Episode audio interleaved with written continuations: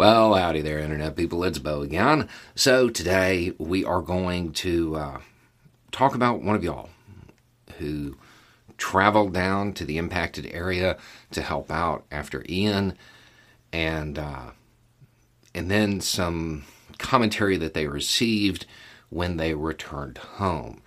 And we're going to kind of go through that, talk about that, talk about the right way to do things and the wrong way to do things, and basically talk about, uh, I guess, who's a better activist.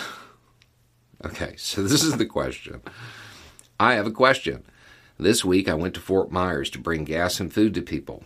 I started at my parents' house and then spent three days helping people in their neighborhood and then their adult children in other nearby neighborhoods because my parents live in a retirement community.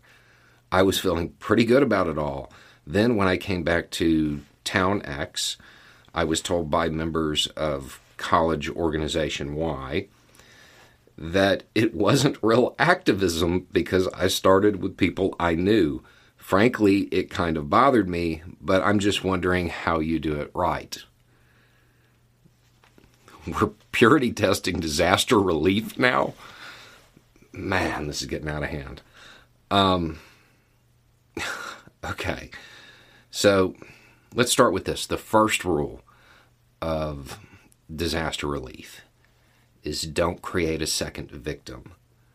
The second rule, and it is a close second, do not listen to critiques from online leftists or college leftists who aren't actually doing any relief work themselves. Um, you know how I know they're not doing any? Because that's actually how you do it. What you did, that's how, that's that's the way you do it. I mean, I'm sure ideally they want you to show up and unionize the neighborhood and start a renter strike or whatever, but in real life, that's not how it works. Um, yeah, you rattle your network. You, that you start with people that you know and work out from there. I, I don't know what they expect you to do. Roll into a random neighborhood and scream out the window who needs help. You start with the the points of contact on the ground that you have. You do it exactly the way you did it. That's how it works. Um, and if you do it that way, you might show up at a house of somebody that you've known for 10 years. And because they're good people, when you show up, you find out that they have an 80 and a 90 year old in the house with them. So you get them the propane to run the generator.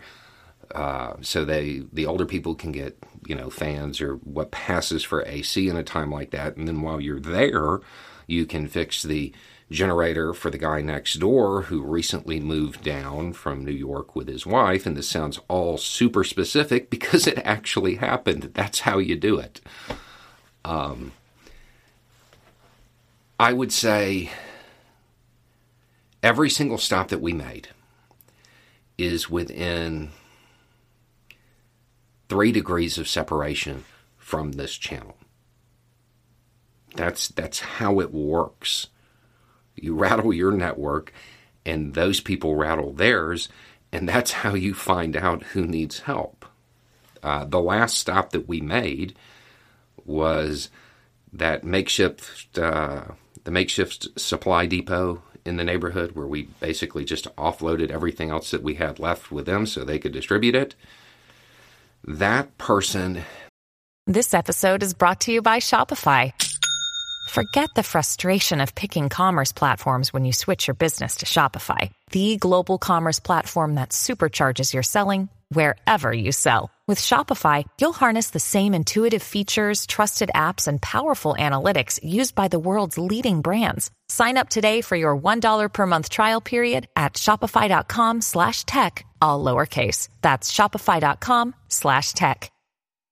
The person running that is in a social circle with a very frequent viewer of the channel. That's how it works. They don't know what they're talking about. um, you did it right. The whole idea is based around the premise that one network of people assists another network of people. And then those people can assist a third or a fourth. And everybody mutually benefits from this. That that's how it functions. Um, I, I honestly, if the rule was in place, you can't use any contacts you have. I, I don't know how you would start. I mean, I guess you literally could just roll into a neighborhood that's you know devastated and start knocking on doors, but that's not really time. That that's that that's not uh, effective when it comes to the the the amount of time you're going to spend doing that. Um, you you start with people that you know and you work your way out from there. Um, if you do it well enough and you have organized communities, you can tap into those, like the network in that neighborhood with the makeshift supply depot. Uh, that's how we ran things in after Michael here. Um, there was a community, not really a community center. They do a lot of work with PTSD vets and horses. They turned their facility into a supply center. They reached out to get people to run supplies to Panama City. Their network bumped into our network, and that's how the stuff got down there. That's how it works. Um, people who may not get involved themselves that ideologically maybe should, they will always have a criticism of the way you did it.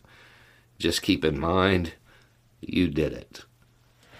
Anyway, it's just a thought. Y'all have a good day.